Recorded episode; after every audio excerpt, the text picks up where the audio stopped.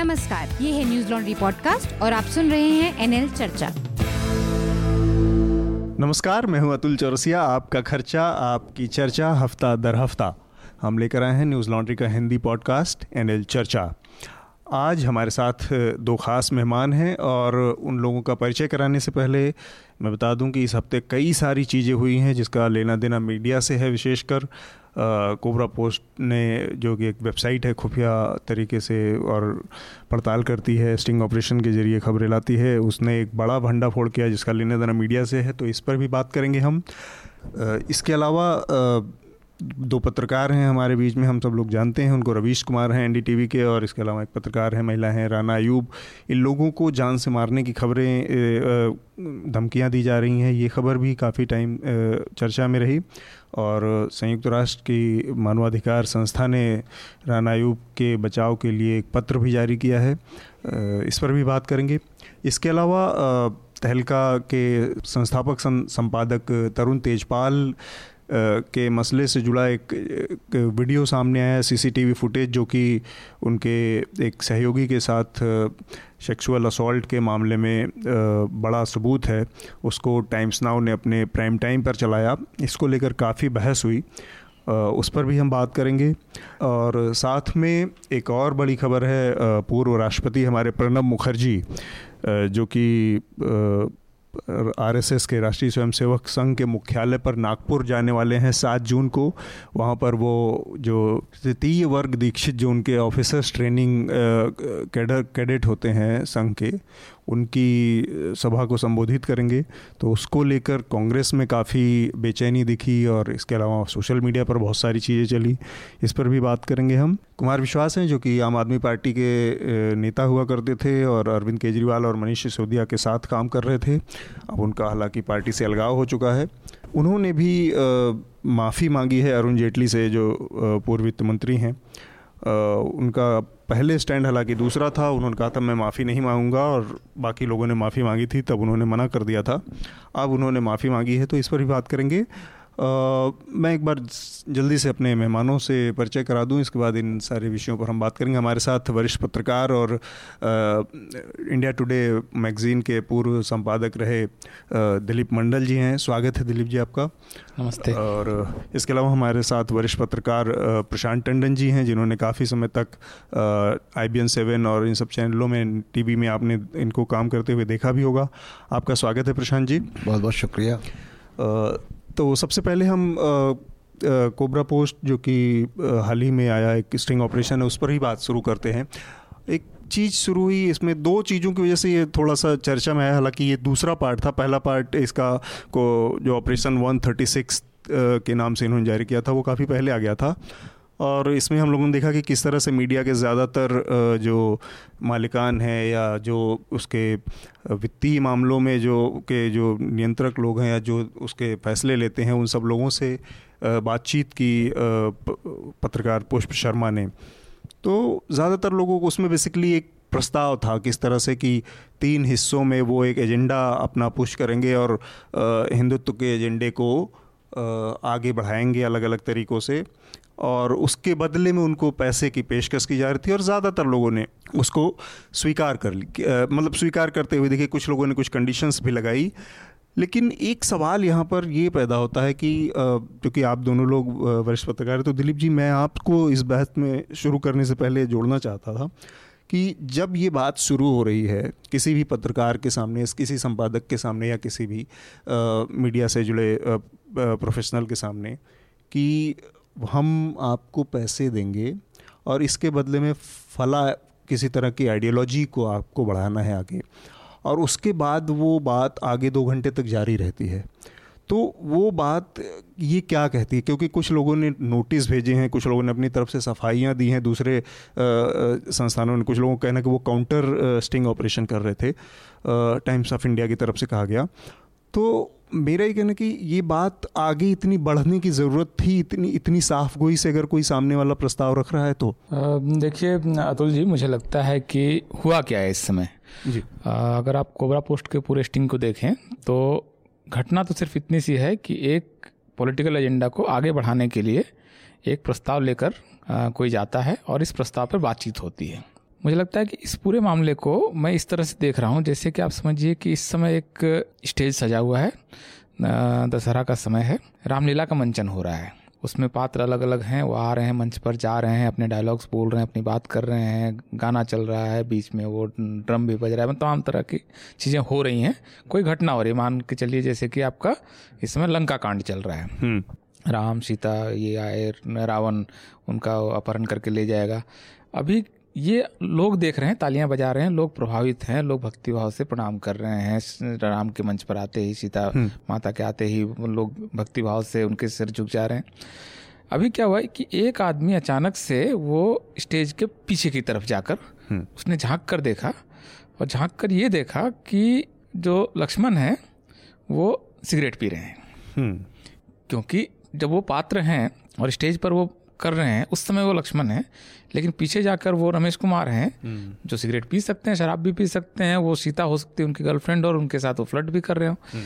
अब हुआ इस बार सिर्फ़ ये है और पहले भी हो चुका है ये राडिया टेप में भी हो हम्म। चुका है कि फ्रंट स्टेज पर जो कुछ हो रहा है वो बहुत ग्रैंड है लेकिन बैक स्टेज जो कि बहुत गंदा होता है वहाँ पर दो पात्र लड़ रहे होते हैं। राम जी कह रहे होंगे कि हमको प्ले करने के लिए तुमको तुमने कहा था पाँच हज़ार रुपये देंगे और तुम साढ़े तीन हज़ार रुपये दे रहे हो मैं तुम्हारी देख लूँगा पीटूँगा भी तुमको। अब ये ये बैक स्टेज अगर नज़र आ जाए तो बहुत एम्बेसिंग सिचुएशन हो जाती है।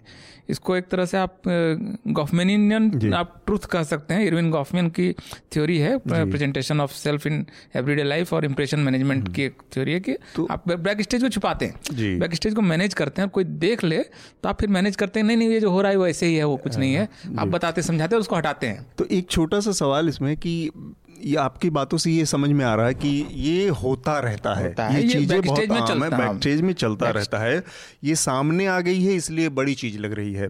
तो ये जो होता रहता है उस पर उस लिहाज से कि क्या मतलब ये जो होता रहता है तो अगर उस कॉन्टेक्स्ट में देखें तो किसी तरह के संकट नहीं दिखता इस वीडियो से या इस पूरे स्टिंग ऑपरेशन से? नहीं संकट ये है कि मीडिया में जो क्रेडिबिलिटी है वो एक प्रोडक्ट है। हम्म। मैं एक मीडिया हाउस के तौर पर सिर्फ़ एक प्रोडक्ट को नहीं बेच रहा हूँ अपनी क्रेडिबिलिटी को ही बेच रहा हूँ हाँ। वरना बीस पन्ने कुछ भी छाप के अगर मैं बेच बेच दूँ हम्म। तो न वो लोग पढ़ेंगे और नौ विज्ञापनदाता उसके साथ अपने विज्ञापन को अटैच करके उन लोगों तक पहुंचाना चाहेगा। तो क्रेडिबिलिटी चूँकि एक प्रोडक्ट है तो उस प्रोडक्ट की जब ब्रांड वैल्यू घटती है तो मीडिया के लिए संकट का काल है। इसलिए दिक्कत ये है कि अभी तक चूँकि भारत में मीडिया लिटरेसी बहुत कम है मीडिया कैसे फ़ंक्शन कर सकता है करता है उसका बोर्ड रूम कैसे काम करता है उसका रेवेन्यू मॉडल क्या है ये सारी चीज़ें अभी तक छिपी हुई हैं जो वेस्ट में एक लेवल पर मीडिया लिटरेसी आ चुकी है। जैसे हमको मालूम है कि सीएनएन जो है वो डेमोक्रेट पार्टी के साथ जाएगा डेमोक्रेटिक पार्टी के साथ और फॉक्स रिपब्लिकन के साथ जाएगा ना वो वो छुपाते हैं ना लोगों को नहीं मालूम ऐसा है ट्रूथ को लोग इस फ्रेमवर्क में देखते हैं कि जो फॉक्स का ट्रूथ है वो रिपब्लिकन पार्टी के दायरे के अंदर का ट्रूथ है और उसको वो सबसे पॉपुलर चैनल होने के बावजूद लोग उसको इस ट्रूथ के साथ देखते हैं हम्म। अभी भारत में एक मीडिया निष्पक्षता का एक खेल बहुत लंबे समय तक चलता रहा है कि मीडिया निष्पक्ष है हम्म। इस बार जो हो रहा है वो असल में एक तरह से मीडिया के जो ग्लोबल ट्रेंड्स हैं उसके साथ इंडिया एक तरह से अब सिंक्रोनाइज करेगा हम्म। लोगों को ये पता चलेगा कि आप हिंदुत्व की आइडियोलॉजी को जितनी सहजता के साथ ये स्वीकार कर रहे हैं ये अगर भारत बहुत मीडिया लिटरेसी के एक स्टेज पर होता तो लोगों को तुरंत समझ में आ जाता है कि भारत का जो मीडिया है वो किस कलर से रंगा हुआ है और ये एक जो बैक स्टेज देखते हैं उनको पता चलता है कि रियलिटी क्या है लीपा पोती जो, जो तब नहीं होता अभी शायद एक लेवल पर ये मैनेज हो जाएगा हम्म। और मीडिया जो एक कंसेंट क्रिएट करता है अपने कंटेंट को लेकर। हम्म। सब कुछ करते हुए भी वो कॉरपोरेट जो कहा जाता है कि मीडिया कॉरपोरेट के साथ काम करता है। मुझे लगता है मीडिया खुद कॉरपोरेट है हम्म। और वो दस दस हज़ार पंद्रह पंद्रह हज़ार करोड़ की कंपनियाँ हैं उनका बैलेंस शीट होता है उनको प्रॉफिट दिखाना पड़ता है। प्रॉफिट वो ना दिखाएँ तो उसके सीईओ बदल दिए जाते हैं जैसे जैसे साबुन कंपनी का सीईओ बदल दिया जाता है। तो गेम के नियम कॉरपोरेट्स के तो वही है। पैसा कमा के देना है। आप कोई एक्सपेंशन करना है उसके लिए पैसा कमाना है। पैसा कैसे कमाना है का सवाल है और न्यूज़ का खास करके जो बिज़नेस है वो कई बार बाकी बिज़नेस से सब्सिडाइज होता है कि हम बाकी इवेंट से और बाकी चीज़ों से कुछ रियल इस्टेट से कुछ लोग पावर प्लांट से उसको एक तरह से भरपाई करते हैं। तो ये असल में स्थिति सिर्फ़ इस बार जो नई चीज़ वो है कि आपको बैक स्टेज एक बार फिर से दिख गया है कि लक्ष्मण जी सिगरेट पीते हुए नज़र आ गए हैं। तो ये एक और बढ़िया सवाल आपने उठा दिया कि रेवेन्यू का जो मामला है तो प्रशांत जी को मैं इसमें लाना चाहूँगा। मीडिया का जो रेवेन्यू का मामला है, वो बहुत डावाडोल स्थिति है। पैसे उस तरह से नहीं आ रहे हैं जितने पैमाने पर यहाँ पर चीज़ें मतलब लागत आ रही है, जो कास्ट है इसकी न्यूज़ की। चाहे वो प्रिंट हो, वो अपने लोगों से चल नहीं रहा है, वो ख़रीद कर जो पाठक है, उससे नहीं चल रहा है। ये चीज़ डिजिटल में है और भी बुरी स्थिति में यहाँ पर पूरी तरह से फ्री कंटेंट की स्थिति है। टेलीविज़न में भी वही फ्री टू ईयर चैनल्स का। तो रेवेन्यू के के लिहाज से देखें तो क्या ये जो लोग नज़र आए इस वीडियो में, उनको किसी तरह का हम बेनिफिट दे, देने की स्थिति में है कि वो रेवेन्यू के लिए ऐसा कर रहे थे, उनको अल्टरनेट सोर्स खोजनी है? देखिए अतुल जी, दो बातें हैं। एक तो रेवेन्यू में रेवेन्यू के कमाने के तरीक़ों में जो जिस तरीके से न्यूज़ को सब्सिडाइज किया जाता है दूसरे क्षेत्रों से जिसकी चर्चा दिलीप जी ने की उसके अलावा ओनरशिप पैटर्न और उनकी जो संस्कार हैं या ओनरशिप की जो दूसरी इंगेजमेंट्स हैं बिज़नेस इंगेजमेंट्स हैं उसमें क्या तब्दीली आई है? इन दो ये दो पहलू में बहुत इंपॉर्टेंट हैं जिस पे की चर्चा करेंगे। इसमें बीच में एक प्राइस वॉर भी आया जिसने चीज़ों को कैटलिस्ट के रूप में काम किया लेकिन उसके पहले मैं वापस लौटता हूँ इस स्टिंग ऑपरेशन की स्क्रिप्ट पर हम्म। कि उसकी स्क्रिप्ट क्या है उसकी स्क्रिप्ट तीन चरणों पे है जैसा शुरू में हम्म। आपने बताया हम्म। तो वो तीन चरण हैं कि पहला है कि वो सॉफ्ट हिंदुत्व पे चलेंगे फिर वो कुछ लोगों के कुछ विपक्षी नेताओं के कैरेक्टर असैसिनेशन करेगा और फिर वो पोलराइज करेगा अब आप आज का मीडिया देखेंगे तो ये स्क्रिप्ट तो चल रही है। हम्म, हम्म, काफ़ी समय से। है ना? ये स्क्रिप्ट बल्कि अपने दूसरे और तीसरे चरण, में है। अगर आप देखेंगे तो वो जो जो वो पुष्प शर्मा कुछ वो स्वामी बन के वहाँ बेचने गए थे हम्म। वो माल तो ऑलरेडी मीडिया में बिका हुआ है और वो चल रहा है। और ज़ाहिर सी बात है कि उसका कोई कमर्शियल एंगल भी होगा। सवाल एक और पैदा होता है कि क्या कोई और स्क्रिप्ट चल सकती थी? मान लीजिए कि पुष्प शर्मा एक स्क्रिप्ट ऐसी लेके जाता है कि हम सेकुलरिज्म को बढ़ावा देना चाहते हैं। सेकुलरिज्म को बढ़ावा देना चाहते हैं या आंदोलन को किसानों के आंदोलन या मजदूर आंदोलन को बढ़ा। जी। या वो ये ये करता है कि हम जो रोल मॉडल्स हैं भारत के उसमें अंबेडकर और फुले को हाँ। भी हम स्थापित करेंगे पहले चरण में दूसरे चरण में हम आरक्षण के सवाल पे और आरक्षण विरोधियों को घेरेंगे हाँ। और तीसरे चरण में हम मनुवाद को लेकर पोलराइज करेंगे अब आप मुझे बताइए कि क्या ये स्क्रिप्ट ये लोग खरीदते पाँच सौ करोड़ या हज़ार करोड़ में हम्म। दिलीप जी कुछ कहना चाह रहे हैं बिल्कुल मुझे लगता है प्रशांत जी ने जो बात कही है कि मीडिया में पैसा खुदा है हम्म। लेकिन पैसा ही सब कुछ नहीं है इसके बियॉन्ड भी असल में इंडिया मीडिया का जो करेक्टर है हाँ। वो उसके बियॉन्ड भी जाता है और उसमें वो सारे जो फॉल्ट लाइंस हैं इंडियन सोसाइटी के और exactly. आइडिया के आइडियोलॉजी के लेवल पे हाँ. वो सारा रोल प्ले करते हैं तो प्रशांत जी ने बहुत शानदार बात कही मुझे लगता है कि हाँ. ये मतलब मेरे लिए भी बहुत अच्छा उन्होंने एक मतलब दूसरी तरह हाँ, सामने तारीफ़ करने हाँ। लायक एक रूपक उन्होंने हमारे लिए भी खड़ा किया जी हाँ। क्योंकि आप देखिए कि वो केवल खरीदार नहीं है वो अपना बाज़ार भी खुद तय कर रहा है कि कौन हमको बेचने आएगा और क्या माल बेचने आएगा। और ये ये जो एक्सेप्टेंस का है कि जो प्रशांत जी ने कहा कि वो ऑलरेडी चल रहा है वो तीसरे चरण में इसलिए भी है क्योंकि पूरे जो ज़्यादातर न्यूज़ रूम है क्रॉस द अलग अलग अलग अलग जितने भी हमारे प्लेटफॉर्म है सब जगह वहाँ पे उन लोगों की प्रमुखता और उसकी एक्सेप्टेंस बता रही है कि किस तरह के लोगों के आधिपत्य है वहाँ पे। तो वरना जो आपने बताया कि उसमें हम इस तरह से दूसरे वाले एजेंडे को लागू करने की उसको कोई एक्सेप्टेंस करने वाला नहीं मिलेगा आज की दूसरी चीज़ कि हम कॉरपोरेट मीडिया और मेन स्ट्रीम मीडिया के फ्रेमवर्क में जब चीज़ों को देखते हैं और आम तौर पे ये राय बना लेते हैं कि जी मालिक सब तय कर रहा है हम्म। और ये कठपुतली है हम्म। तो देखिए दिलीप जी भी इसी कॉरपोरेट मीडिया में संपादक रहे हैं और मैं भी रहा हूँ कई टीवी हम्म। चैनल्स में जी और हमारा तजुर्बा यही है। इन्होंने भी बहुत खुले रूप में काम किया है कि जो चैनल का मैनेजमेंट होता है वो रोज़ रोज़ फ़ोन करके नहीं कर आपको बताता है पहली बात। क्या चलाना दूसरी बात कि जो आप अगर किसी चीज़ पे अड़ जाएँ कि ये होना ही है तो संपादक की चलती है। हालाँकि ये टकराव की स्थिति है और इसमें हो सकता है कि शहीद भी होना पड़े। चीज़ें मैनेज कर लेता है न्यूज़ के पक्ष में हम्म। तो मेरा जो मैं जिस तरफ़ इशारा करना चाह रहा हूँ कि केवल ये कॉरपोरेट फ्रेम उसमें दबाव के चलते ये जो हम्म। आपको टीवी एंकर्स और संपादक हम्म। एक खास किस्म के एजेंडे को फॉलो कर रहे हैं ऐसा नहीं है उसके पीछे मीडिया की जो संरचना है या जो मीडिया की जो स्टाफिंग है जो वहाँ का एच है वो भी काफ़ी हद तक जिम्मेदार है।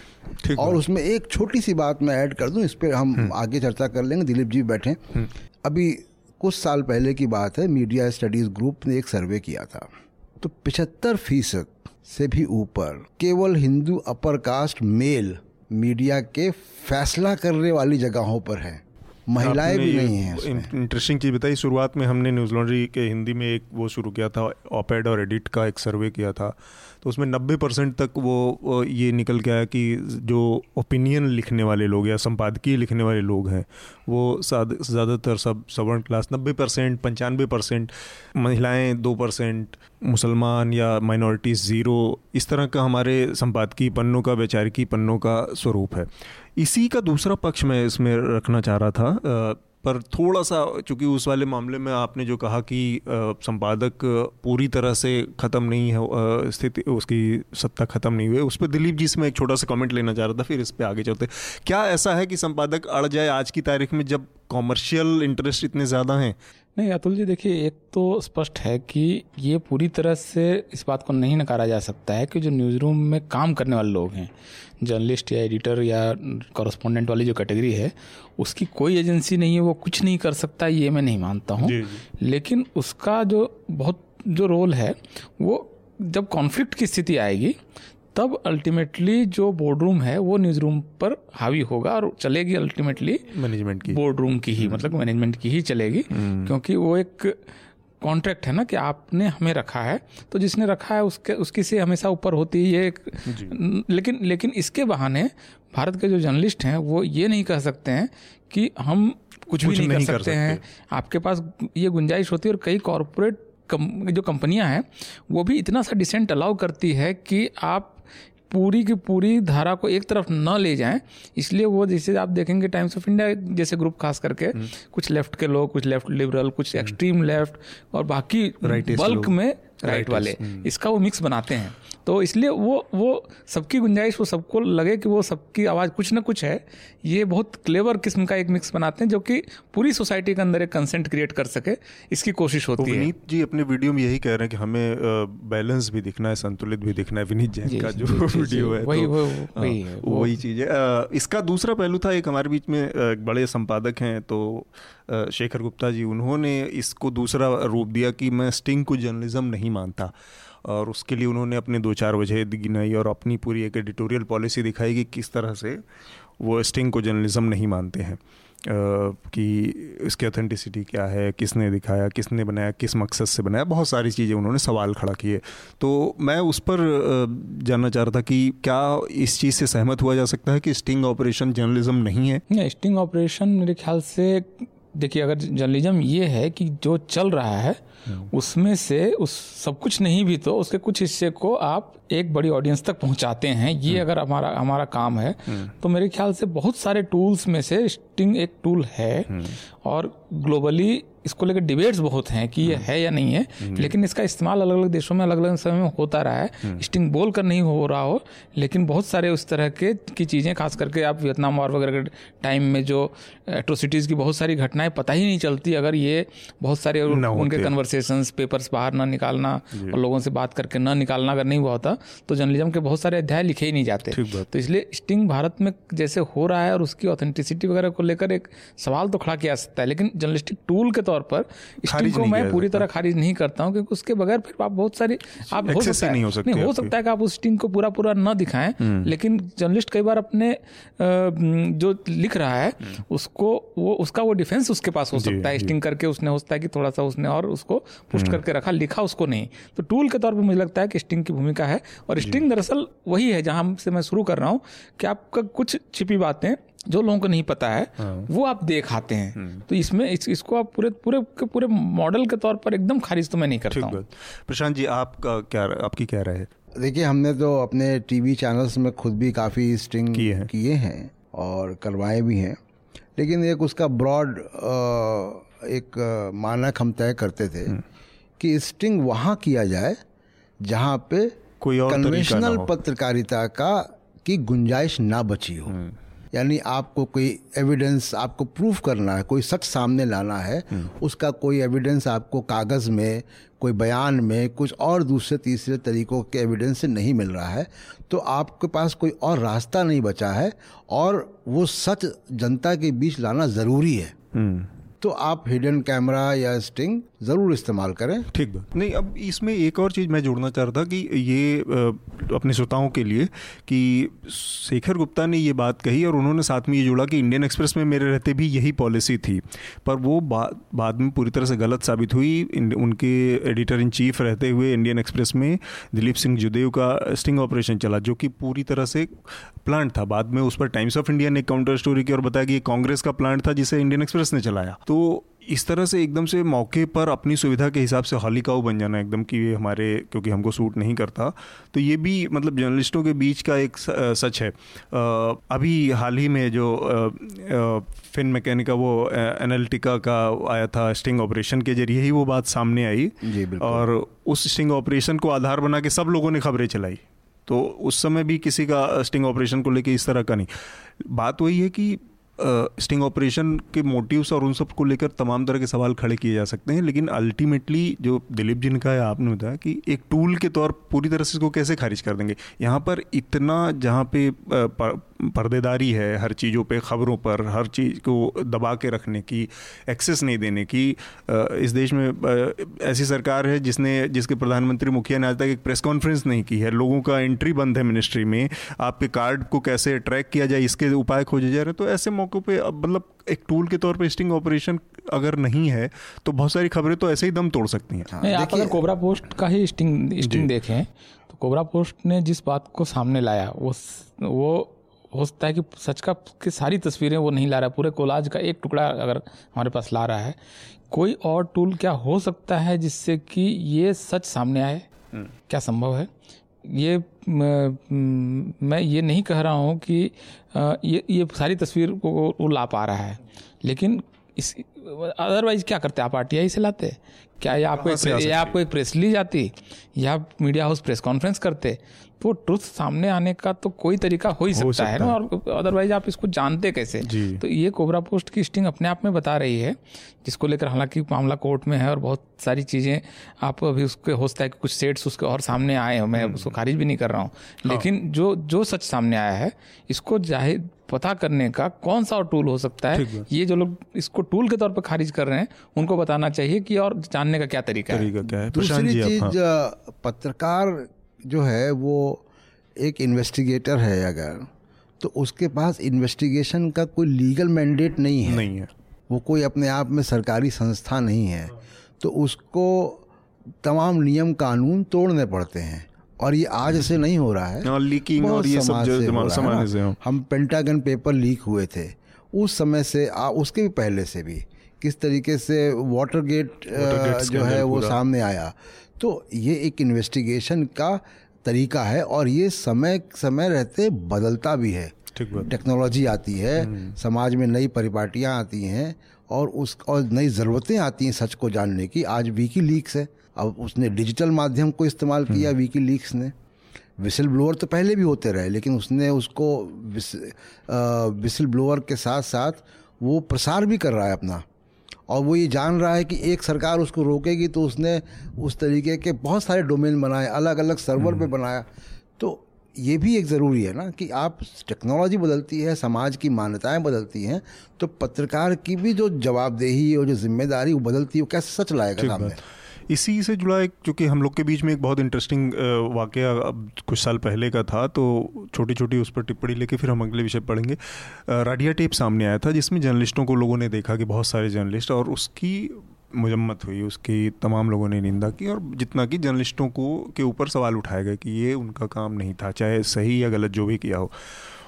उससे अगर कंपेयर कंपेयर करें हम तो ये जो लोग कर रहे थे ऑपरेशन वो एक 136 में कोबरा पोस्ट के वो अलग कैसे जर्नलिस्ट यहाँ पर भी तो डील ही करते दिख रहे हैं। तो केवल इसलिए कि स्टिंग ऑपरेशन इसलिए उसको खारिज कर दिया जाए और इतनी इंपॉर्टेंट चीज़ों को, वो राडिया टेप से अलग कैसे है? मतलब इसको भी एक छोटी छोटी आप लोगों की टिप्पणी में चाहूँगा देखिए, राडिया टेप ने एक लेयर जो पूरे मीडिया का है मास मीडिया का, या जो जर्नलिज्म आप कहिए थोड़ा सा उसको और ज़्यादा नैरो डाउन करने के लिए, उसका एक लेयर उन्होंने खोला है, जिसमें कि वो गवर्नमेंट कॉरपोरेट्स और जर्नलिस्ट मेनली जो हैं, उनके बीच के जो इंटरसेक्शंस पर जो पूरा एक ट्रुथ जो छुपा हुआ रहता है, वो किस तरह से सामने आता है, ये वो वो उस उस उस पार्ट को उन्होंने खोला है। इस मामले में आप देखेंगे तो उस उसके कन्वर्सेशंस आप देखेंगे उसमें वो क्या कर रहे हैं क्या बातचीत कर रहे हैं। राडिया मुख्य रूप से क्योंकि वो दो बड़े कॉरपोरेट्स का पब्लिक रिलेशन देख रही थी देश के दो सबसे बड़े कॉरपोरेट्स का उस समय। हम्म। तो वो उन उन उन, उन कंपनियों के लिए काम करते हुए लोगों की क्या नियुक्ति होने वाली इसकी पहले से जानकारी, उसको इन्फ्लुएंस कर सकते हैं क्या गैस की प्राइसिंग पर क्या होने वाला है, इसको इन्फ्लुएंस कर सकते हैं क्या? तो वो पब्लिक रिलेशन का एक शेडी सा जो चेहरा है जो उनका मैंडेट अगर देखें आदर्श स्थिति में नहीं है उसको वो करने की कोशिश करें। अपने वो ब्रीफ के मतलब प्रोफेशन की ब्रीफ के बाहर जा रही हैं कंपनी की ब्रीफ के अंदर हैं वो। तो इस वजह से देखिए उसकी उसकी उस वो नैतिक प्रश्न ज़्यादा था और इस वजह से लीगलिटी वाला जो इशू था वो उसमें नहीं आया। इसलिए कोई भी उसमें मुकदमा वगैरह नहीं होता है। चीज़ें निकल जाती हैं कुछ जर्नलिस्ट उसमें नौकरी से निकाले जाते हैं जो वापस फिर लौट के आ जाते हैं। बड़े बड़े पत्रकार उस दौरान हम्म। निकाले गए और फिर बाद में फिर अपने अलग अलग जगहों पर हम्म। जाके फिर से आकर उन्होंने अपनी क्रेडिबिलिटी भी फिर से रिगेन रिगेन कर ली। इस बार जो हुआ है वो एक खास कालखंड में हुआ है जिस समय की एक सरकारी एजेंडे को आगे बढ़ाने के लिए जो एक पर्टिकुलर आइडियोलॉजी हाँ, एक आइडियोलॉजी को आगे बढ़ाने के लिए जो कुछ होता हुआ दिख रहा है ये इसने चौंकाया ज़्यादा है।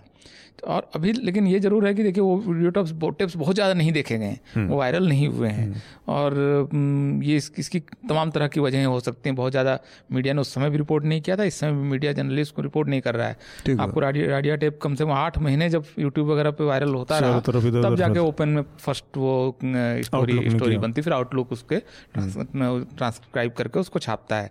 बाकी मीडिया में आमतौर पर नहीं रिपोर्ट हुआ है। भास्कर में एक पेज का कवरेज हुआ था उसको हम्म। लेकर।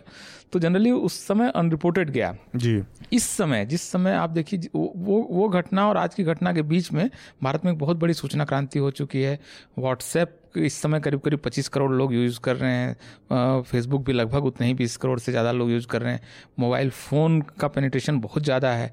तो ये इस चीज़ का इस समय उतना न चौंकाना दरअसल मुझे लगता है कहीं ना कहीं एक असंवेदनशीलता भी पैदा हुई है कि ऐसे ही चलता है मीडिया में एक मतलब एक नॉर्मलाइजेशन एक न्यू नॉर्मल भी बन रहा है शायद हम्म। कि एक एक आ, मैं इसको बल्कि एक नया कॉमन सेंस भी है कि ये, ये ऐसे ही है होता ही होगा मतलब हाँ, ये तो ठीक है ये अखबार तो है ही। नहीं जो जो इसका पूरा नेचुरल जो प्रोग्रेशन हुआ है वो इस लिहाज से हुआ कि एक लाख रुपए लेते हुए भाजपा के अध्यक्ष पकड़े गए थे इसी तरह के और उनका करियर खत्म हो गया था और आज पाँच सौ करोड़ रुपए क्या हुआ है देखिए अतुल जी एक चीज़ देखिए एक चीज़ और हुई है जो सतह पे हुई है।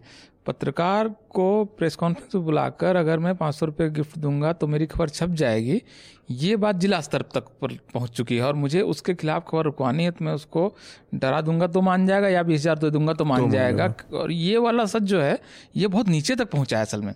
और एक पत्रकार जिसकी जिसको जो स्टिंगर है जिसकी कोई सैलरी नहीं है लेकिन उसकी एक बीच में कोठी खड़ी हो जाती है वो एक मॉल बनने लगता है और ये पैसा ऊपर भी पहुंचाता होगा।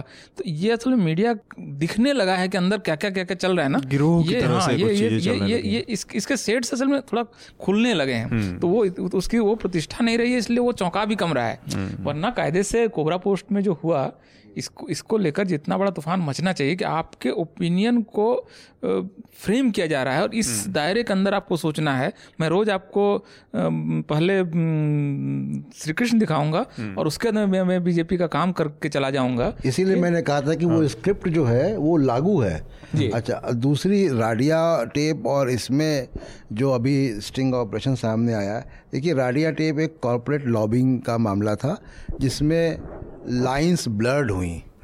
और वो लाइंस जो ब्लर्ड हुई तो कहाँ लक्ष्मण रेखा किसने कितनी लांगी वो एक सवाल है एथिकल जर्नलिस्ट जर्नलिस्टिक एथिक्स का सवाल है क्योंकि पत्रकार के काम करने का चाहे वो पॉलिटिकल खबरें करे या इन्वेस्टिगेशन करे उसका कोई टेम्पलेट नहीं होता है। हम्म। हाँ किसी जी, जी. कोई कई बार आ, अपने सोर्स को प्लीज़ करने के लिए कुछ लंबी लंबी बातें भी करनी पड़ती हैं खबर निकालने के लिए। तो वो लाइंस वो लेकिन वो पत्रकार की ज़िम्मेदारी है कि वो लाइंस को लक्ष्मण रेखा को क्रॉस ना करे। हम्म, लेकिन उसके साथ साथ जो यहाँ हम देख रहे हैं इस स्टिंग ऑपरेशन में ये मैं कोई एक तीसरी स्टेज है यानी कोई अगर आ, स्टेज वन अगर हम देखें कि पेड न्यूज़ जिसकी चर्चा अभी दिलीप जी ने की तो पेड न्यूज़ जो था उसके खिलाफ बहुत कैंपेन हम लोगों ने किया। और लेकिन पेड न्यूज़ दंगे नहीं करवा रहा था। पेड न्यूज़ पैसा खर्च करके वाला जो है हर दिन कुछ नया गिरावट है पैसा खर्च करके अपनी इमेज को चमकाने के लिए वो इस्तेमाल हो रहा था।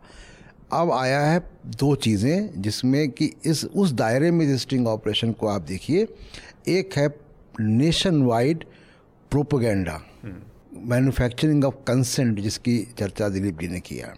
दूसरा जो है वो है फेक न्यूज़ जी। झूठ को खबर बनाकर चलाने वाला। ये जो दो चीज़ें आई हैं ये ये बहुत ख़तरनाक हैं क्योंकि ये ये सामाजिक ताना बाना डिस्टर्ब कर रही हैं। ये नेशनल सिक्योरिटी के लिए खतरा है। ये तमाम तरीके से एक हेल्दी समाज की जो। अपनी गति है उसको रोकने के लिए या उसको उल्टा घुमाने का भी काम ये कर रही हैं चलिए मेरे ख्याल से इस पर बहुत चर्चा हुई और इसके बाद कुछ और होगा तो इसको, क्योंकि ये चलेगी अभी चीज़, अभी कोर्ट में मामला है दैनिक भास्कर का तो इस पर फैसला मेरे ख्याल से तीन जुलाई को सुनवाई के बाद आएगा। तो फिर एक बार इस पर हम बात करेंगे। अगले विषय पर अपने बढ़ते हैं। एनडीटीवी के पत्रकार हैं और वरिष्ठ एंकर भी हैं, रवीश कुमार। उनके ऊपर लगातार जान से मारने की धमकियाँ और इस तरह के गाली गलौज, इस तरह की चीज़ें आ रही हैं। राना अयूब हैं पत्रकार, जिन्होंने गुजरात फाइल्स के नाम से एक किताब लिखी। उनके ऊपर भी जान से मारने की धमकी, बलात्कार की, उनका कुछ ऐसा एक वीडियो बनाकर सर्कुलेट किया गया पॉर्न वीडियो मेरा ये कहना कि जर्नलिस्ट के ऊपर एक तो खतरे हमेशा से मतलब कुछ भी इस तरह के काम आप कर रहे हैं, हर समय में सरकारें कोई भी रहें तो सरकारों का ही लेना देना नहीं है, बाकी जो भी इंटरेस्टेड पार्टी है उनसे भी खतरे रहते हैं। पर क्या पत्रकार खबर है? जिस तरह से हमारे समय में आज हम देख रहे हैं, पत्रकार ही खबर बने हुए हैं। नहीं, इसमें देखिए, इसको मैं दो तरह से देख रहा हूँ राना अयूब को लेकर जो कुछ हो रहा है रविश को लेकर जो हो रहा है इसको मैं थोड़ा अलग भी रखना चाहता हूँ। राना अयूब को लेकर जो कुछ हो रहा है उसमें मैं एक रियल थ्रेट देख रहा हूँ। वो देश के एक मार्जिनलाइज्ड कम्युनिटी इसलिए भी है क्योंकि मुस्लिम के साथ साथ भी मैंने दो दो कैटेगरीज में वो आ रही हैं और वो कुछ ऐसा भी करने की कोशिश कर रही हैं जो कि पावर स्ट्रक्चर को सीधे सीधे वो चैलेंज करते हुए या उनको एक्सपोज करते हुए वो दिख रही हैं। दूसरी वाली जो कैटेगरी है, जो रविश वाली कैटेगरी है, मुझे लगता है कि वहाँ पर उस तरह का कोई थ्रेट अभी तक रियली मैं सेंस नहीं कर पा रहा हूँ। पल्पेबल कोई थ्रेट जैसे आप देखिए, सत्तर साल में मुझे लगता है दिल्ली में खास करके पत्रकारों पर कोई थ्रेट उस तरह का आया नहीं है। इसी वजह से कई बार कहते हैं लोग लोग चौथा खंबा। वो असल में पावर स्ट्रक्चर का चौथा खंबा असल में जो जर्नलिस्ट एंकर्स और खास करके बड़े पदों के पत्रकार हैं उनके लिए बड़े शहरों हाँ, में उस तरह का कोई बड़ा थ्रेट नहीं है। ये खतरा है लेकिन ये खतरा कस्बों में है। जो एक बालू के ठेकेदार के खिलाफ एक खबर लिखेगा तो वो मारा जाएगा। इसके इसके खतरे वहाँ रियल हैं। हाँ। वो वहाँ पर चलने वाले नशा के कारोबार पर एक खबर लिखेगा और वो मारा जाएगा या उसकी पिटाई हो जाएगी हम्म। या उसको लालच दे दिया जाएगा। इस ये दो इसको भी मैं खतरा ही मानता हूँ। हाँ। तो ये खतरा वहाँ पर है। ये बाकी मुझे लगता है कि ये जो भेड़िया आया वाला जो है ना इससे इसको अवॉइड भी इसलिए भी करना चाहिए क्योंकि असल में जब भेड़िया आता है हाँ, तब वही वही पता नहीं चलता हाँ। है। क्योंकि आपको फेसबुक पर किसी ने गाली दे दी और किसी ने कहा कि आपको मार डालूँगा। ये ये अगर इत, ये ये थ्रेट असल में बहुत उस, उस लेवल का थ्रेट नहीं है जिसको कि आप जिस पर आप खुद ही अगर उसको थ्रेट मानते तो आप पुलिस में इसको ले जाते। हाँ, मतलब तो इसको पुलिस के जाके शांति से निपटाया जाना चाहिए था बजाय इसके की हल्ला आप राडिया टेप को ही अगर देखें तो पत्रकार जो है वो पावर स्ट्रक्चर का पार्ट के तौर पर भारत में एक्ट कर रहा है। और वो सरकारों में कौन मंत्री बनेगा और इस पर जो मीटिंग होगी उसमें क्या होने वाला है और क्या उसको इन्फ्लुएंस हम्म। कैसे किया जा सकता है? तो मैं ये नहीं मानता हूँ कि कॉरपोरेट स्ट्रक्चर के अंदर के खास करके महत्वपूर्ण पदों के जो पत्रकार हैं उनके लिए कोई बहुत बड़ा थ्रेट आ रहा है या आने वाला है। इसको ये थ्रेट की जब हम बात करते हैं तो दरअसल जो रियल थ्रेट में हैं वो आप देख लीजिए ना पिछले सत्तर साल में पत्रकार मरा है तो कौन मरा है? पिटाई हुई तो किसकी हुई है? जो बहुत मार्जिनलाइज हाँ, रियल थ्रेट जहाँ पर है उसको कहीं ना कहीं इसको इस ये ये हम्म। छुप जाएगा असल में। खतरा ये नहीं है कि किसी को भी गाली दी जाए बुरा है लेकिन मुझे गाली दे दी जाए क्या ये इतना बड़ा मामला है कि जिसको लेकर मैं इतना उसको बड़ा इशू बना दूँ कि रियल इशू छुप जाएँ और ये लगे कि पत्रकार जो है स्ट्रक्चर के अंदर रहता हुआ जनता के लिए वो कोई बात करना चाह रहा है और उसको बात नहीं करने दिया जा रहा है मुझे हम्म। लगता है कि भारत में अभी ये स्थिति अब कम से कम सोशल मीडिया के बाद नहीं है कि मेरे पास कोई बात है और मैं बात नहीं कह पाऊँ। ये ये ये भय पता नहीं किसके पास है। अगर ऐसा कि भय भय किसी के पास है तो वो अपनी बात मुझे बता दे मैं अपने वॉल पर डाल दूँगा। हाँ, मुझे लगता है कि हाँ। नहीं सोशल मीडिया से ही ज़िक्र है। क्या मतलब ये जो बात हो रही है बार बार मैं इसीलिए मैंने कहा कि पत्रकार कितनी बड़ी खबर है। मीडिया मतलब जो इन्होंने बताया दिलीप जी ने बताया कि खतरा तो होते हैं छोटे छोटे इस तरह के लेकिन आपके पास जो सोशल मीडिया आज की तारीख में आया है और उसकी लत ने भी आपको इस तरह के काम करने को मजबूर किया है देखिए इस बीच जो एक करेक्टर आया एक किरदार जिसका नाम है ट्रोल हम्म। तो अब वो ट्रोल अपने आप में एक बहुत गंभीर आप ट्रोल को अगर आप इमेजिन करें उसको शक्ल सूरत में अगर आप देखें तो ट्रोल आपको कोई बहुत गंभीर व्यक्ति नहीं नज़र आता। ट्रोल गाली गलौज देकर निकलने बहुत वाला समझ वाला कोई है जिसको चीज़ों के न्यूंस नहीं हाँ, पता है तो वो अपनी बात तो, कह के चला जाता है। तो वो ये जो खतरे जो दिखाए गए हैं अभी जी। वो बेसिकली वो ट्रोल की करस्तानियाँ हैं। लेकिन ट्रोल को भी आप इग्नोर इसलिए नहीं कर सकते बहुत समय तक क्योंकि ये जो ट्रोल है ये कब मॉब वायलेंस में कन्वर्ट हो जाए इसकी कोई अग्रिम सूचना आपको नहीं मिलेगी। तो ये ये बेसिकली मॉब मेंटालिटी है। और दूसरा कि एक बहुत ही इंजीनियर्ड तरीके से समाज के एक हिस्से को हिंसक और दूसरे दूसरे हिस्सों के प्रति बहुत इंटॉलरेंट और विंडिक्टिव और हिंसा तक उतारू जो कई हम लोग बहुत सारे इस तरीके के मॉब लिंचिंग और सब कुछ देख चुके हैं। तो एक समाज के हिस्से को हिंसक और बदला लेने की प्रवृत्ति वाला बनाया गया है। हम्म।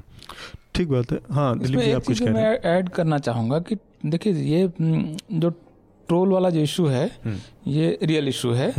लेकिन ये कितना बड़ा खतरा है इसको लेकर मैं थोड़ा सा मतलब दूसरे ढंग से मैं उसको देखता हूँ कि जैसे क्या हुआ मैंने एक कोई खबर लिखी है या कोई एक वीडियो डाला या कोई एक तस्वीर डाली। वो तस्वीर कुछ भी हो सकती है वो मेरे आइसक्रीम खाते हुए एक तस्वीर हो सकती है और मैं या फिर मैं किसी पॉलिटिकल इशू पे कमेंट करता हुआ भी दिख सकता हूँ वो मैं कास्ट पर भी लिख सकता हूँ रिलीजन पर लिख सकता हूँ होता है कि पहाड़ गया वहाँ की अपनी फ़ोटो डाल दी। ये जब मैंने किया या अपना कोई लेख डाल दिया इसके बाद क्या होगा कि उसको लेकर या उससे अनरिलेटेड बहुत सारे कमेंट्स मेरे कमेंट्स में नीचे आ जाएँगे। ये अगर मैं इसको रोकना चाहता हूँ तो मेरे पास ऑप्शन है कि मैं उसको फ़िल्टर कर दूँ कि कौन कमेंट कर सकता है कौन देख सकता है। मैंने ओपन रखा क्योंकि ज़्यादा से ज़्यादा लोग लिखें और ज़्यादा से ज़्यादा लोग कमेंट करें। अभी उसमें से कुछ लोगों ने मुझे माँ की गाली दे दी। अभी ये जो माँ की गाली दे दी, इसको मैं कितना बड़ा रियल थ्रेट मानूँ और ना मानूँ, और इसको लेकर मैं कितना लोगों को मोबिलाइज करूँ या ना करूँ, या हाय देखो मुझे गाली दे दी और मैं तो तुम्हारे लिए कोई सच बोलने वाला था जो कि मैं नहीं बोल पा रहा हूँ।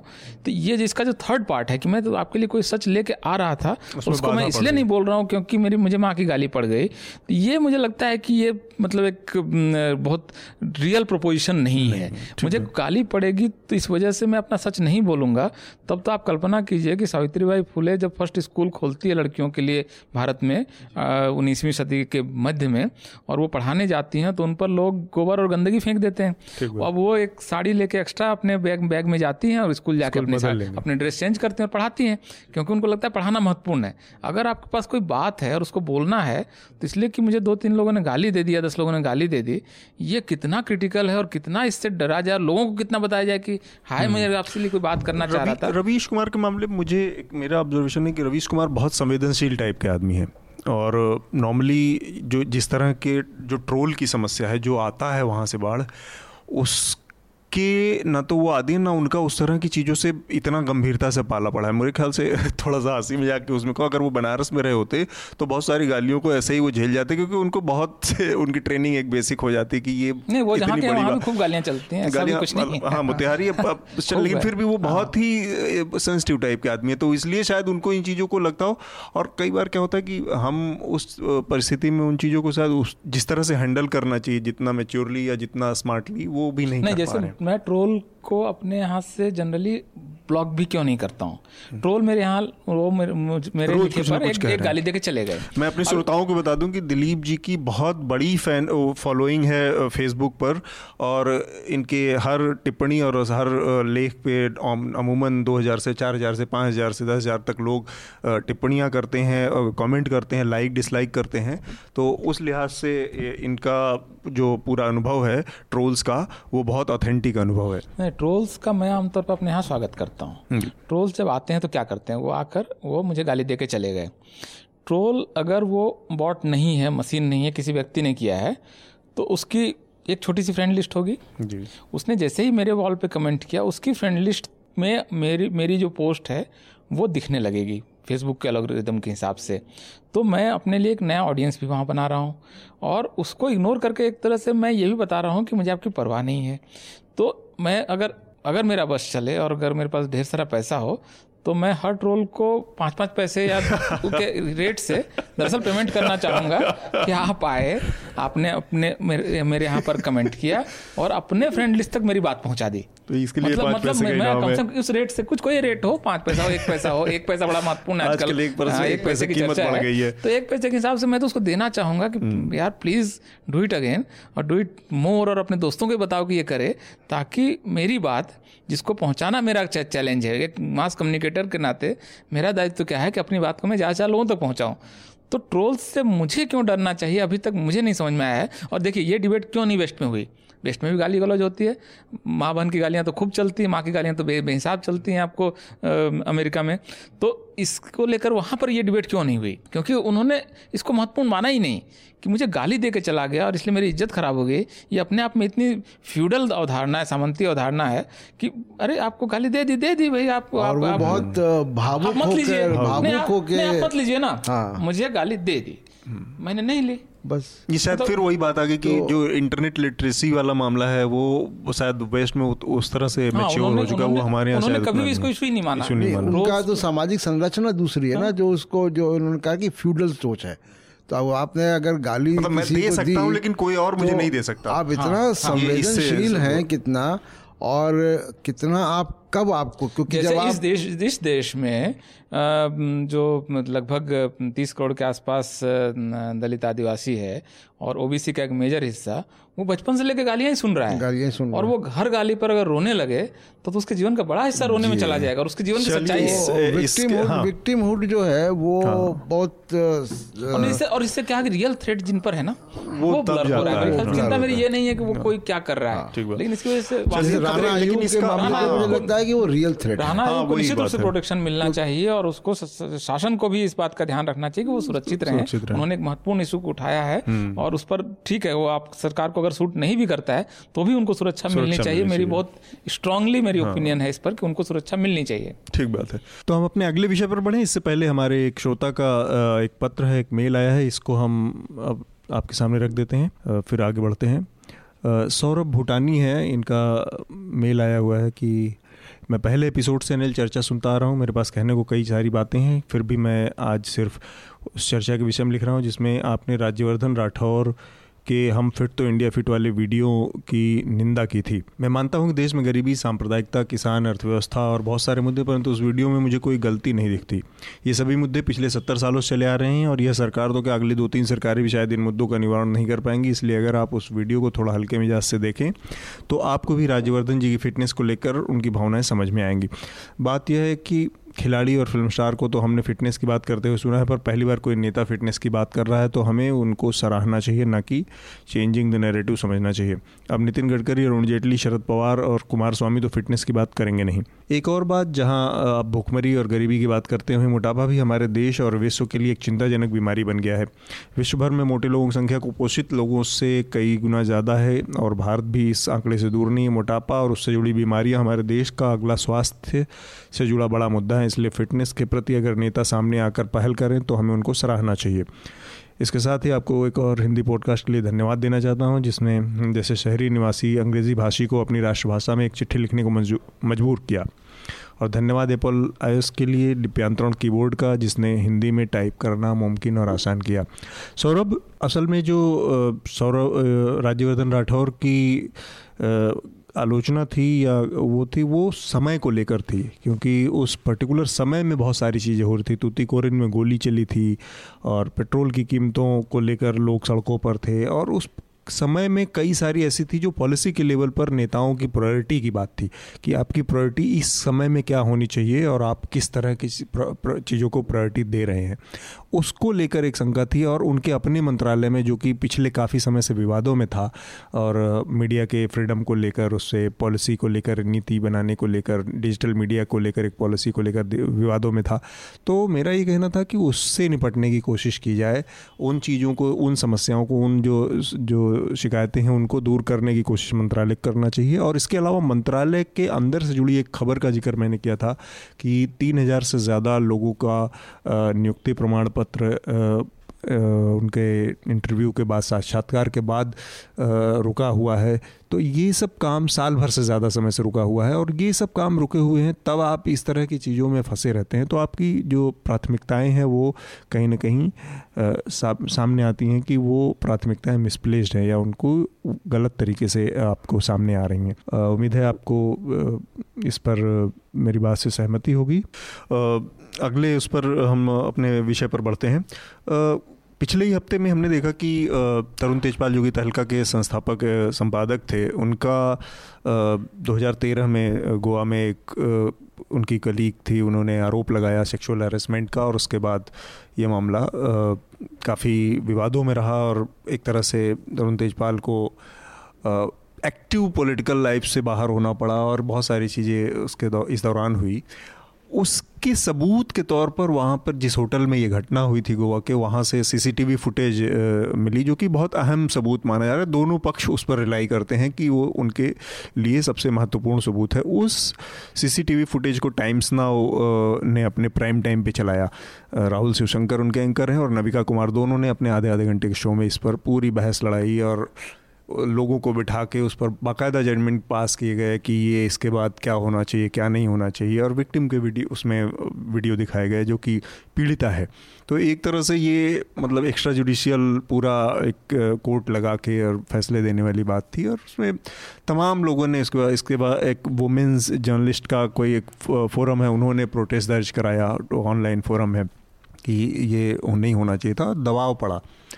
तो अपने बचाव में टाइम्स नाउ ने और कुछ नहीं किया। उसने धीरे से जो स्टोरी अपनी वेबसाइट पर इससे संबंधित लगाई थी, उस स्टोरी को गिरा दिया और जो शो के वीडियो थे, जो टाइम्स नाउ पर चले थे उस वीडियो को यूट्यूब से लिंक हटा दिए। अब सवाल उठता है कि इस तरह का एक तो ये कि दो सवाल हैं एक्चुअली कि एक तो जो इंस्टीट्यूशन है जुडिशरी जैसे, उनका मतलब किसी को, इनको क्यों डर नहीं है कि उस पर कोई कार्रवाई हो सकती है इस इस तरह के ब्लेटेंट उसमें? और दूसरा ये कि आप कोई खबर चलाते हैं और फिर अपनी उस खबर को के ऊपर अपना आधिपत्य भी अपना अपना ज़िम्मेदारी भी नहीं जमाते हैं या अपनी ज़िम्मेदारी भी नहीं दर्ज कराते हैं, धीरे से हटा लेते हैं। और अगर हटाने की भी नौबत है तो आपने कोई अपॉलॉजी छापी, आपने कोई डिस्क्लेमर दिया, कुछ तो कोई रीज़न होना चाहिए।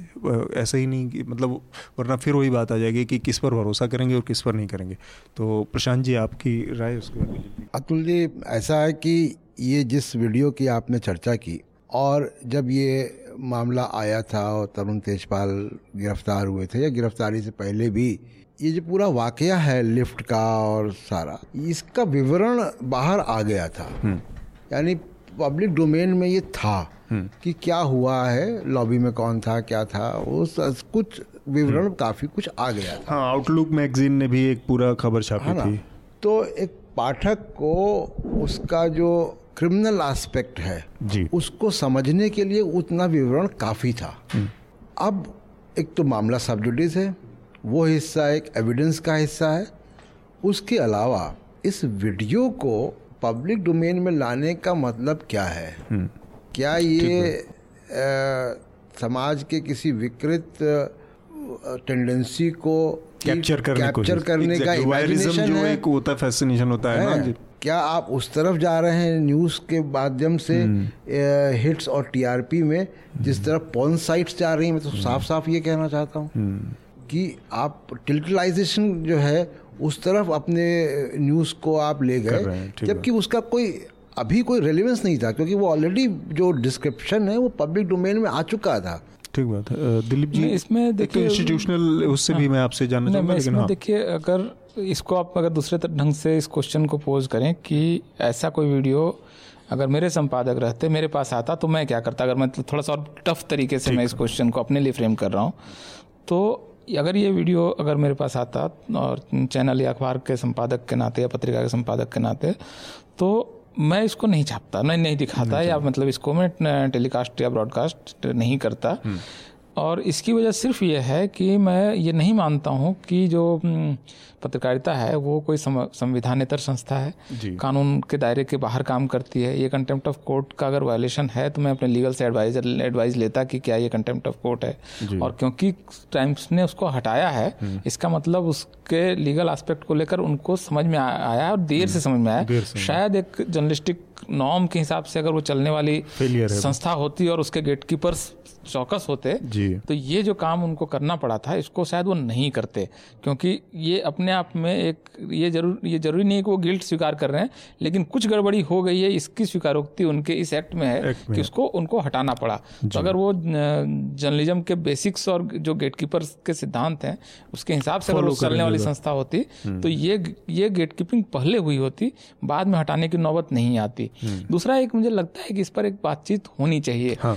कि क्या ये अगर ये टेप का दिखाया जाना क्या अगर ये सेंस दे रहा है कि जो आरोप लगे थे वो गलत गलत आरोप थे अगर ये सेंस दे रहा है हम्म। तो इस समय दरअसल एक दूसरे तरह की डिबेट इस देश में चल रही है हम्म। ये दो तीन तरह से देखिए जैसे दहेज उत्पीड़न का कानून आया 498 ए और इसके खिलाफ कई हज़ार स्टोरीज छपी कि कैसे इसका दुरुपयोग हो रहा है और बूढ़े माँ बाप को जाना पड़ा जेल और विदेश से रिश्तेदार बुला लिए गए। लेकिन आप ऐसे चंद इंस्टांसेस देकर इस बात को नहीं नकार सकते कि आज इस साल भी भारत में आठ हज़ार से ज़्यादा दहेज हत्याएँ होंगी। हुई हैं पिछले साल भी आठ हज़ार आठ सौ के आसपास हम्म। और इस साल भी उतना होगा। और अगर 498 ने दहेज की कुछ हत्याओं को भी अगर रोका है तो ये उस कानून का मेरे ख्याल से सफलता है। और और पुरुषों को या परिवार को अगर उसका कुछ खामियाजा गलत ढंग से भुगतना ही पड़ा है तो इसको एक ऐतिहासिक न्याय के तौर पर लेना चाहिए कि आप लोगों ने वर्षों से भारत की आधी आबादी के साथ जो किया है उसका कुछ एक जस्टिस हो रहा है इसमें कुछ गलत लोग भी फंस जा रहे हैं। ठीक इसी लॉजिक से एस सी एक्ट में भी कहा गया कि इसका दुरुपयोग हो रहा है। जी। भाई इस देश में एस सी के साथ जो कुछ हो रहा है इस समय भी कि मूछें उखाड़ ली जाएगी बारात में आप घोड़े पर नहीं चढ़ सकते आप रिंगटोन ये नहीं बजा सकते आप अपने नाम के साथ सिंग नहीं लगा सकते। तो इस और आप मार दिए जाएँगे आप बलात्कार हो सकता है आपको अपमानित किया जाता है। आज एक वीडियो दिख रहा है कि एक ऐसी कोई अधिकारी है उनका चपरासी उनके पानी में वो देने से पहले वो थूक के दे रहा है। अब ये इस लेवल की जहाँ घृणा है और इस लेवल का जहाँ अत्याचार है उसमें कुछ केसेस अगर गलत भी हैं तो ऐतिहासिक न्याय के तौर पर मेरे ख्याल से इसको स्वीकार कर लेना चाहिए। तो ये अब अब इस समय असल में एक जो महिलाओं को लेकर जो सख्त कानून बने हैं निर्भया एक्ट उसके बाद असल में अब एक फिर ये कोशिश होगी ये बताने की कि देखो पुरुषों के साथ कितना जुल्म हो गया। हम्म, हम्म, हम्म। पुरुष इसको इस रूप में क्यों नहीं ले रहे हैं कि हज़ारों लाखों जो जुल्म हो रहे हैं उसमें से रोकने के लिए कुछ निर्दोष भी फंस जा रहे हैं। आप टोटल उसको आप वरना इस देश में जो आर्टिकल 15 फोर है संविधान का कि अगर राज्य चाहेगा तो विशेष वर्गों के लिए विशेष उपबंध कर, कर सकता, सकता है हाँ। तो इससे जो एक्ट निकल रहे हैं स्पेशल एक्ट्स निकल रहे हैं ये दहेज उत्पीड़न का एक्ट हो एस टी एक्ट हो या लड़कियों के लिए जो की सुरक्षा के जो एक्ट हैं इन एक्ट को मेरे ख्याल से इस इस बड़े नैरेटिव से क्योंकि वो मेल जो है वो डोमिनेंट है और उसकी आवाज़ बहुत ज़ोर से सुनी जाएगी। तो एक जब सरकार ये जनता के लेवल पर चेतना का ये विस्तार हुआ और एक न्याय की भावना आई कि बहुत अत्याचार हुआ इनके लिए एक स्पेशल एक्ट बनना चाहिए हाँ। और एटीज़ में खास करके ये बने इन सबको एक एक करके ख़त्म कर देने की कोशिश हो रही है। और ये लड़कियों को सुरक्षा देने के जो कानून बने हैं इसको कहीं ना कहीं कमज़ोर कर देने की कोशिश इस तरह के कार्यक्रमों के ज़रिए होगी। और मुझे लगता है शुरुआत है। हम ऐसा बहुत कुछ देखने वाले हैं क्या देखो उस लड़की ने उसको फंसा दिया उसने कर दिया। अरे आप चल ही रहा है। क्योंकि फोर नाइनटी एट ए तो पूरा एक कैंपेन चला उनका तो वेबसाइट है। हाँ। मतलब उन्होंने कहा अरे एक एक कोई एनजीओ चलाता है उसके पोस्टर ऑटो के पीछे लगे रहते हैं कि अगर पत्नी से पीड़ित हैं तो हमें भी खबर करें हम हाँ, आपकी लड़ाई ये देखिए किस तरह से नैरेटिव तो बदला गया। बदल जा रहा है। आप आठ हज़ार महिलाओं को इस देश में जला के मार दे रहे हैं या तमाम तरीके से मार दे रहे हैं उसमें अगर कुछ लोग फंस भी जा रहे हैं तो इस उसको आप एक न्यायपूर्ण समाज बनने की और क्या यात्रा होगी? आप कैसे एक मॉडर्न डेमोक्रेसी बनना चाहते हैं इन इन सवालों को एड्रेस किए बगैर और इंगेज किए बगैर? तो हम अपने आखिरी उस पर पहुँच रहे हैं। प्रणब मुखर्जी का मामला है जो कि आरएसएस हेडक्वार्टर पे जाने का मामला है। और बड़ी बेचैनी है उससे कांग्रेस के एक तबके में। और प्रणब मुखर्जी से जुड़ी दो तीन इंटरेस्टिंग चीज़ें कि प्रणब मुखर्जी उस तरह से कांग्रेसी नहीं है जिस तरह से किसी और पुराने टाइम के कांग्रेसी या जो ओल्ड गार्ड्स होते हैं उनके बारे में। उनके इंदिरा गांधी की मौत के बाद पार्टी से बाहर रह के अपनी पार्टी बनाने से लेके और बहुत सारे उनके रहे हैं ग्रजेस और एक टाइम पर जब मनमोहन सिंह को प्रधानमंत्री बनाया जा रहा था तो उस समय भी वो अपने आप को उन तीन चार लोगों में, अर्जुन सिंह और या उस तरह के लोगों में थे जो कि ये मान रहे थे कि शायद उनको भी ये मौका मिल सकता है, जो इतने वर्ष लेकिन उनको नहीं मिला है मौका। तो प्रणब मुखर्जी का वहाँ जाना क्या मतलब ये इस लिहाज से देखा जा सकता है कि पार्टी से उनके जो कुछ उस तरह की चीज़ें थी वो पूरी तरह से राष्ट्रपति बन जाने के बावजूद ख़त्म नहीं हुई या फिर एक बहुत डेमोक्रेटिक नज़रिया है उनका वहाँ जाने का और वो बहुत डेमोक्रेटिक आदमी है। देखिए एक तो कांग्रेस के बारे में आप ये नहीं कह सकते कि कोई एक बहुत स्थिर आइडियोलॉजिकल लाइन को वो लगातार दशकों तक टो करती है। तो कोई एक पार्टी अगर 130 साल के बाद भी एग्जिस्ट करती है और मोटे तौर पे सेंट्रिस्ट है उसके अंदर बहुत वेरिएशन है। नेहरू की कांग्रेस और थी हम्म। और इंदिरा गांधी की दूसरी थी। राजीव गांधी के समय और नरसिम्हा राव और मनमोहन सिंह की भी एक कांग्रेस है। और अब राहुल गांधी उस कांग्रेस को क्या बदल रहे हैं नहीं बदल रहे वो एक अलग बहस है। जी। लेकिन ज़ाहिर सी बात है कि आप अगर प्रणब मुखर्जी को देखते हैं तो प्रणब मुखर्जी किस कांग्रेस का हिस्सा है नंबर वन। नंबर टू आज के परिप्रेक्ष्य में अगर आप इसको देखेंगे तो आरएसएस को क्या ज़रूरत पड़ रही है प्रणब मुखर्जी को बुलाने की? और प्रणब मुखर्जी वहाँ जा क्यों रहे हैं? हम्म। ये दोनों की ज़रूरत है। हम्म। एक चीज़ बस प्रशांत जी मैं इसमें जोड़ना हाँ दोनों की ज़रूरत है। एक इस, हाँ, एक लाइन में इसको मैं कंक्लूड कर दूँ कि दोनों की ज़रूरत क्यों है। जी। अभी थोड़े दिन पहले कोई आरएसएस से संबंधित एक बहुत सीनियर बुद्धिजीवी हम्म। से बात हो रही थी। तो वो मुझसे पूछ रहे थे कि पिछले कुछ सालों में आरएसएस बहुत तेज़ी से लाइमलाइट में आया है। आरएसएस की ये कार्यशैली नहीं है पद्धति नहीं है। हम्म। आपका क्या मानना है? वो चिंतित थे इस बात को लेकर। तो आरएसएस बहुत तेज़ी से लेजिटिमेसी और मेन स्ट्रीमिंग चाहता है। वो आरएसएस दूसरी बात तो कमजरफी की जो एहसास है वो अभी है। दूसरी बात कि जो पिछले कांग्रेस के नेताओं की तरफ़ से नहीं हुई थी और अभी आप देखेंगे राहुल गांधी बीजेपी और कांग्रेस को एक ही सेंटेंस में बोलते हैं। आरएसएस के लिए ये परेशानी की बात है। वो कभी भी बोलते हैं तो आरएसएस बीजेपी दोनों बोलते हैं। ये कांग्रेस के प्रणब मुखर्जी जिस कांग्रेस में आज से आते हैं वहाँ ये शायद ये नहीं था। हालाँकि प्रणब मुखर्जी दो बार जब कांग्रेस में प्रतिबंध लगा तो प्रणब मुखर्जी इम्पोर्टेंट पोजिशन में। थे। हम्म, हम्म, कांग्रेस का हिस्सा थे। दूसरी बात कि समाज का एक हिस्सा जो आपको व्हाट्सएप में बड़ा उग्र दिखता है उसी का कोई एक दूसरा हिस्सा उसी समाज का अखबारों में लेख में बहुत चतुराई से एक नैरेटिव प्ले करता है। तीसरा हिस्सा उसी समाज का आरएसएस को लेजिटिमाइज भी करता है। ये ये तीनों एक ही हैं उनके नैरेटिव अलग अलग हैं। वो इनसिक्योरिटी जो समाज में एक हिस्से में है। जी।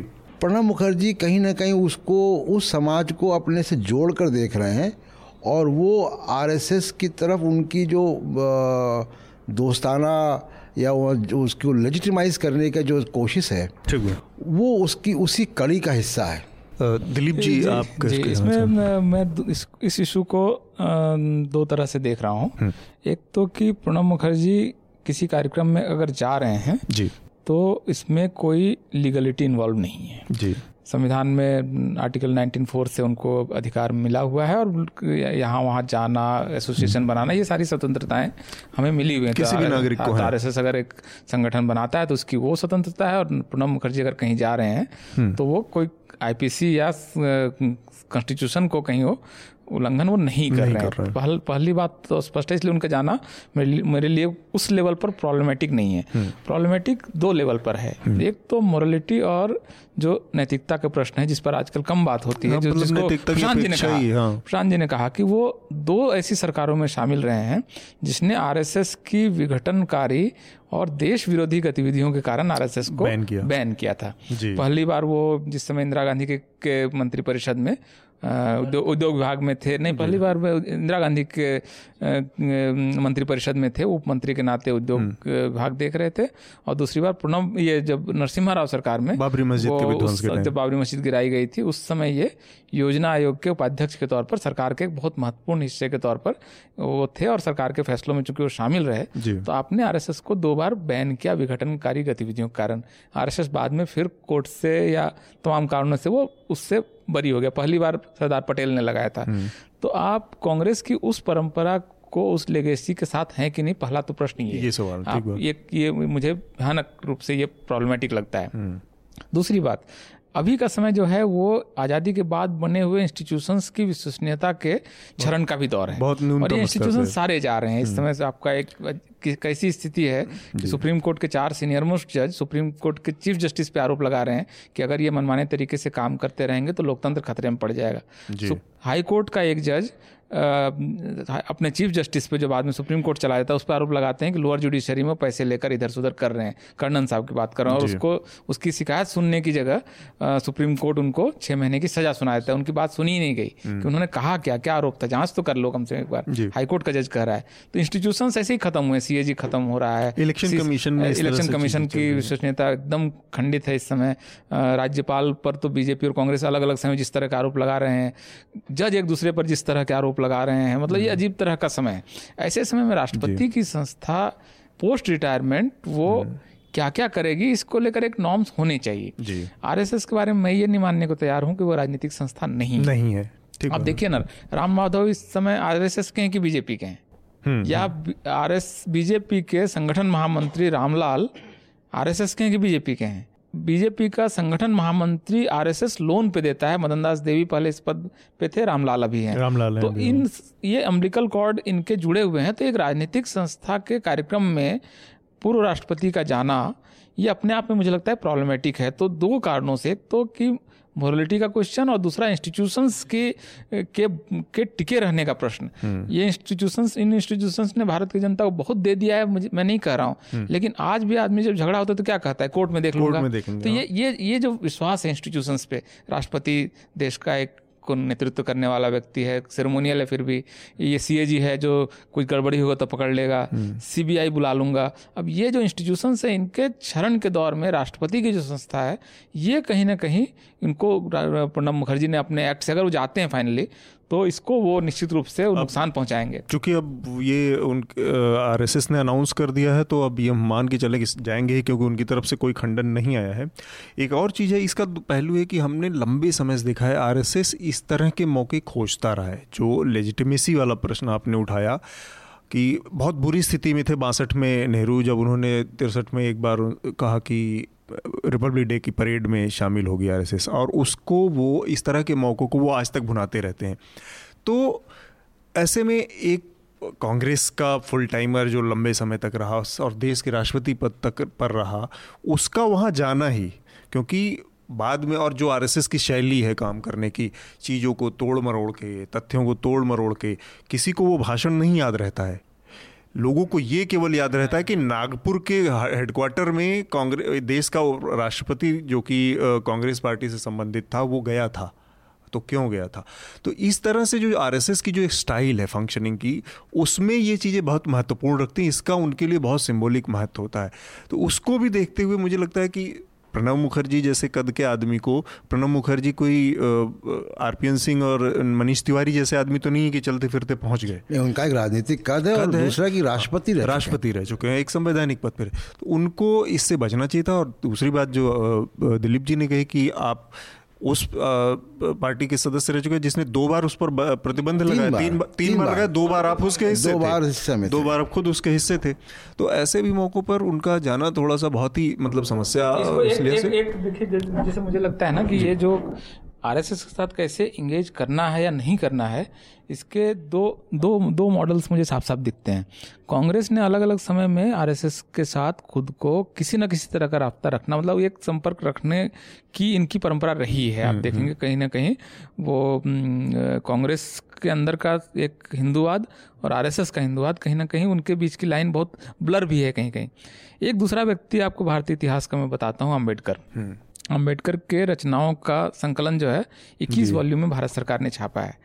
आप देखेंगे कि इसमें वो अपने उनके भाषण हैं उनके लेख हैं उनके पिटिशन हैं सारा कुछ उसमें है। आरएसएस शब्द आपको उन करीब करीब छः हज़ार पेजेज में और लगभग वो बारह से तेरह लाख शब्द हैं हम्म। उसके अंदर आरएसएस शब्द नहीं है। वो ज़िक्र ही नहीं करते हैं मतलब वो कांग्रेस से इंगेज कर रहे हैं वो गांधी पर बात कर रहे हैं वो कम्युनिस्टों के बारे में बात कर रहे हैं मार्क्स पर बात कर रहे हैं हम्म। लेकिन वो इस लायक नहीं समझते हैं कि आरएसएस पे कोई बात की जाए हम्म। इस लेवल का एक जो मतलब वैचारिक शक्ति है एक जो मतलब चीज़ों को बोलने का एक दम के साथ बोलने का जो एक तरीका है। कर रहे हैं हाँ नहीं आप आप इस लायक नहीं नहीं है या आप आपका जो आपके जो कर्म है वो ऐसे नहीं है कि हम आपसे बात कर सकें। हम्म। ये जो दृढ़ता आपको अंबेडकर के पूरे व्यक्तित्व में दिखेगी ये आपको कांग्रेस के नेताओं में नहीं है। और कांग्रेस देखिए कांग्रेस भी जो आज़ादी की लड़ाई के समय से उनका उनके अंदर एक प्रचंड हिंदूवाद कहीं ना कहीं एग्जिस्ट करता रहा है हम्म। लगातार वो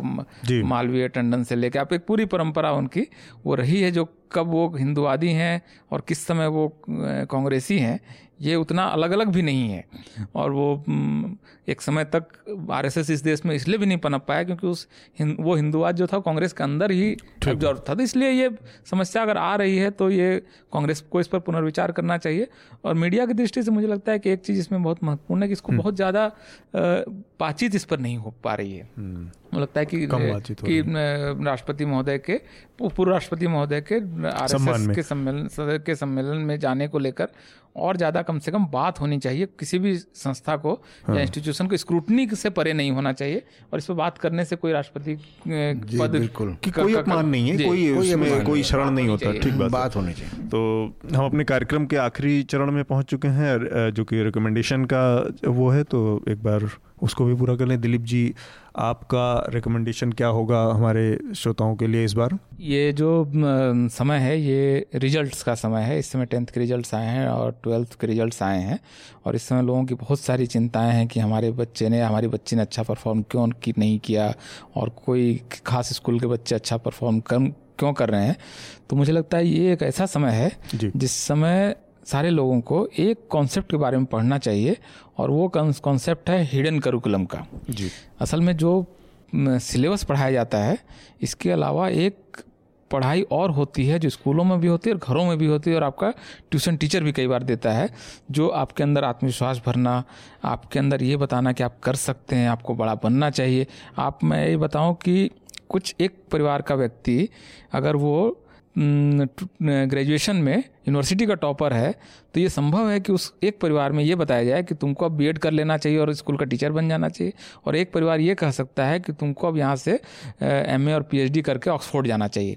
ये ये जो आत्मविश्वास सिखाना, लोगों के अंदर भरोसा पैदा करना, या ये बताना कि हमने इस साल किसी भी रिश्तेदार की शादी में इसलिए नहीं गए क्योंकि तुम्हारी आईआईटी की तैयारी चल रही है ये जो हिडन करिकुलम है ये ये इतने बारीकी से हम्म। इतने बड़े पैमाने पर दिया था तो मैं मुझे लगता है कि आ, हमारे सारे श्रोताओं को हिडन करिकुलम के बारे में जानना चाहिए और इसको आप गूगल पर सर्च करेंगे तो इससे रिलेटेड आपको बहुत सारी चीज़ें मिलेंगी हम्म। और ये समय है जिस समय इसको पढ़ा जाना चाहिए ठीक बात प्रशांत जी आपका रिकमेंडेशन क्या होगा देखिए जिस हम पत्रकारिता के भी बहुत हम्म। एक गैर मामूली दौर से होकर गुजर रहे हैं हम्म।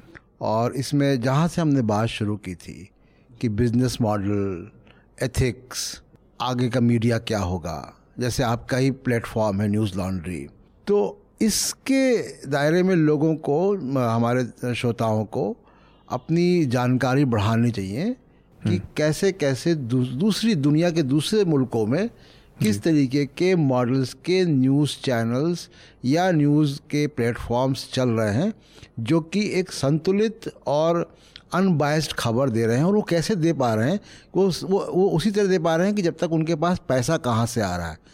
तो इस पर कोई स्पेसिफिक तो कोई कुछ इस पे हाँ। हम्म, मैं रिकमेंड करूँगा एक बहुत अच्छी पत्रकार है और मैं उनको फॉलो करता हूँ और नॉन प्रॉफिट जर्नलिज्म की आप समझिए कि वो बहुत बड़ी हस्ती हैं Amy Goodman Amy Goodman Amy Goodman उनकी उनका एक वेबसाइट है डेमोक्रेसी नाउ उनका टीवी शो है डेमोक्रेसी नाउ okay. उसको आप डेमोक्रेसी नाउ गूगल करेंगे मिलेगा। और उनकी बहुत सी किताबें आई हैं। एक उनकी किताब कॉरपोरेट मीडिया पे आई है वो है द साइलेंस्ड मेजॉरिटी तो उसको ज़रूर तलाश करके पढ़ें और वो किताब पढ़े मिल जाए तो ज़रूर। और मिल जाती है फ्लिपकार्ट में या और हम्म, जगह पे। लेकिन उनके बारे में सर्च करके उनके उनका बिज़नेस मॉडल क्या है कैसे चलाती हैं वो वो भी देखें। जी ठीक बात है। uh, मेरा इस बार दो रिकमेंडेशन है एक तो रॉबर्ट रीक करके एक अमेरिकन जर्नलिस्ट हैं उनका अपना वीडियो चैनल है तो उस पर उनका एक वीडियो आया है इस Trump the worst president in history करके। तो वीडियो ट्रंप की बहुत सारी खामियों और बाकी जो पूर्ववर्ती राष्ट्रपति रहे उनकी खामियों के बारे में बात करता है, लेकिन उससे ज़्यादा वो वीडियो इस बात को संकेत, का संकेत करता है कि एक आम आदमी किस तरह से जो इंस्टीट्यूशन अब आपके मज़बूत होते हैं तो कितने भी ताकतवर आदमी के सामने खड़े होने की स्थिति में रहते हैं आप। और आपको इस तरह से जैसे हम अभी इस समय देख रहे हैं, ज़्यादातर पत्रकार या रवीश का ही मामला देखें तो इधर उधर आपको अपने काम के लिए बहुत सारी स्थितियाँ रोने की और ये होना करने पड़ती है, उसमें कहीं ना कहीं उनकी भी भूमिका होती है कि आपको आपके इंस्टीट्यूशन भरोसा नहीं देते हैं। तो उस लिहाज से वो एक बहुत इंपॉर्टेंट है और बहुत ही हार्ड हिटिंग वो एक पूरा मोनोलॉग है। उसको देखा जाना चाहिए। इसके अलावा प्रताप भानु मेहता ने इंडियन एक्सप्रेस में एक ऑपरेट लिखा है इसके कोबरा पोस्ट के स्टिंग ऑपरेशन के ऊपर। वो भी इस बार मैं चाहूँगा कि लोग पढ़ें। हाँ जी पढ़ा हाँ। तो अपनी चर्चा ख़त्म करने से पहले हम एक बार फिर से अपनी उस अपील से करना चाहेंगे जो कि हम हमेशा अपने श्रोताओं से, अपने दर्शकों से और पाठकों से करते हैं कि किसी भी तरह के कॉरपोरेशन और राजनीति के दबाव से मीडिया को आज़ाद रखने में अपना सहयोग करें, क्योंकि आपके सहयोग से जो मीडिया खड़ा होगा वो आपकी बात करेगा। न्यूज़ लॉन्ड्री को सब्सक्राइब करें, न्यूज़ लॉन्ड्री नहीं तो किसी और को सब्सक्राइब करें जिसे आप पसंद करते हो। धन्यवाद। न्यूज़ लॉन्ड्री के सभी पॉडकास्ट ट्विटर आई और दूसरे पॉडकास्ट प्लेटफॉर्म पे उपलब्ध हैं। खबरों को विज्ञापन के दबाव से आज़ाद रखें। न्यूज़ लॉन्ड्री को सब्सक्राइब करें।